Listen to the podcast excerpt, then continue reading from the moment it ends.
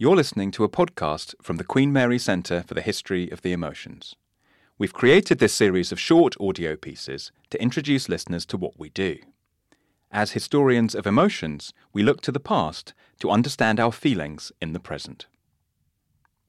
How did a once deadly form of homesickness become a rose tinted yearning for the past? In this episode about nostalgia, emotions, and health, Agnes Arnold Foster investigates.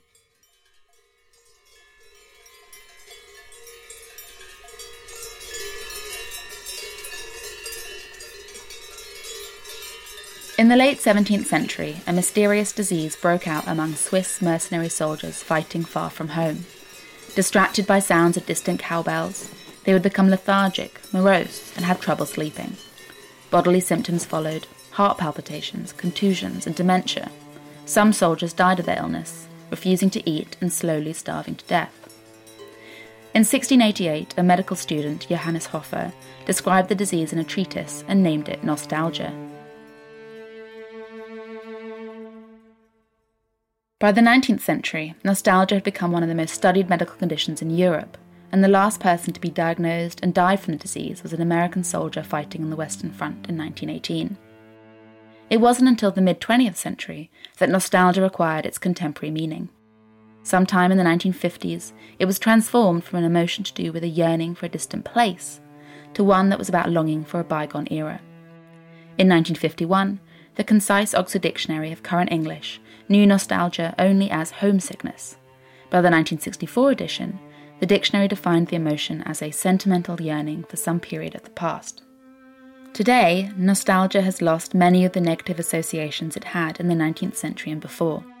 The psychologist Konstantin Sedikides defines nostalgic feelings as predominantly fond, personally meaningful, and rosy memories of childhood or close relationships. According to scholars like Sedikides, nostalgia serves a range of psychological functions. It has capacity to improve perceptions of friendship and social support, nurture sentiments of protection and love, lower anxiety, and prompt sociable behavior. Nostalgia might, therefore, be a bittersweet emotion, but it is usually more sweet than bitter.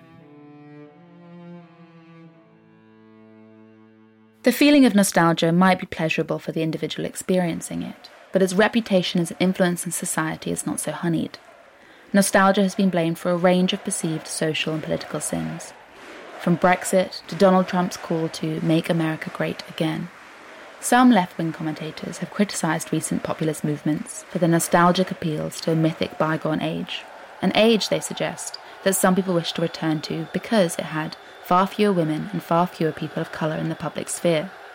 The sociologist Yiannis Gabriel has called nostalgia the latest opiate of the people. You say, that's how you know it's a Trump rally. However, there are other ways to interpret the emotion. Take the NHS as an example. If you spend any time speaking to doctors and nurses, it quickly becomes apparent that nostalgia is an occupational hazard of working in the British Health Service. Since its foundation in 1948, the NHS has been subjected to funding constraints, managerial reforms, and administrative restructuring. These profound and periodic changes have not, on the whole, been well received by those who work for the service. Before the introduction of EU legislation in the early 2000s, many doctors and nurses regularly worked more than 100 hours in a single working week. This was the norm. You would think, perhaps, that this legislation to limit working hours would be welcomed by these overworked healthcare professionals. Instead, many, if not most, doctors and nurses have fond, nostalgic memories of the past and make unfavourable comparisons with their working lives today. They want, it seems, to return to a world where they regularly worked more than 100 hours in a single week. One surgeon, born in 1948, told me that he thought he was lucky to have been trained in that era, and that, like many of his colleagues, he is a supporter more of how it once was than how it is today. You could say that this nostalgia is just a slightly more benign version of the nostalgia that permeates populist politics. Hospitals used to be far more hierarchical, far whiter, and far more male than they are today. Perhaps those harking back to the bygone years of their training are lamenting the diversification of healthcare that has taken place over the last few decades. Instead, I think we can see nostalgia not just as a rose tinted vision of a static past that ignores the realities of the 21st century world and workforce, but rather as a creative tool that can be deployed as part of a broad arsenal of reform. That same surgeon went on to say that in the old system, you felt very much like you were part of a group. Whatever you were doing, you were working within the team, and that gave you a very strong feeling of belonging and commitment. And that's not an unusual perspective. In an article published in the British Medical Journal, one doctor wrote, It was Monday, 27th of December, 1999. It was to be the busiest day of the year. Paradoxically, I enjoyed the 24 hour period. It was like the good old days, when doctors and nurses worked together rather than in parallel. Doctors and nurses, when asked, reflect not on an outdated model of working life, but on an age of long working hours made bearable by the emotional support provided by their colleagues and the compassionate connections they could form with their patients when they were able to maintain some form of continuity of care. Neither sick nor sentimental, these men and women use nostalgia to express their discontent with their working lives.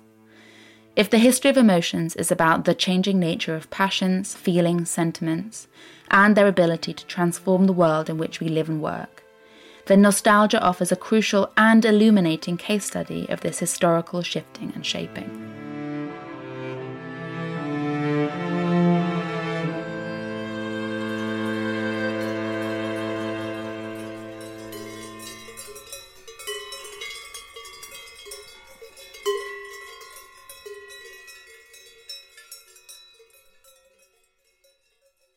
Thank you for listening to this podcast. It's part of the Living with Feeling project funded by the Wellcome Trust. We hope it helped you feel better. To find out more about our work, please visit emotionslab.org.